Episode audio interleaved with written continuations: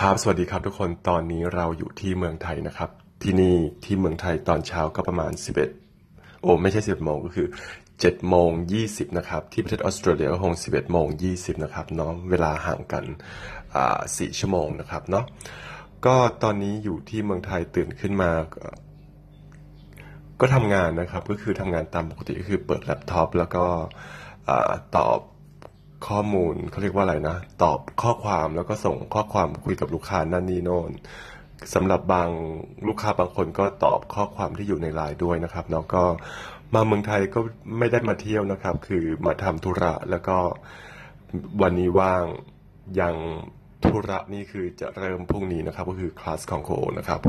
วันนี้ก็เลยต้องก็ท่านนั่งทำงานตามปกตินั่งหน้าคอมก็คือของเรานี่คืออยู่ที่ไหนก็สามารถทำงานได้มันก็เลย ก็เลยโชคดีหน่อยอไม่ว่าจะอะไรยังไงก็คือธุรกิจหน้าที่การงานเนี่ยมันต้องมาก่อนเสมอนะครับเนาะ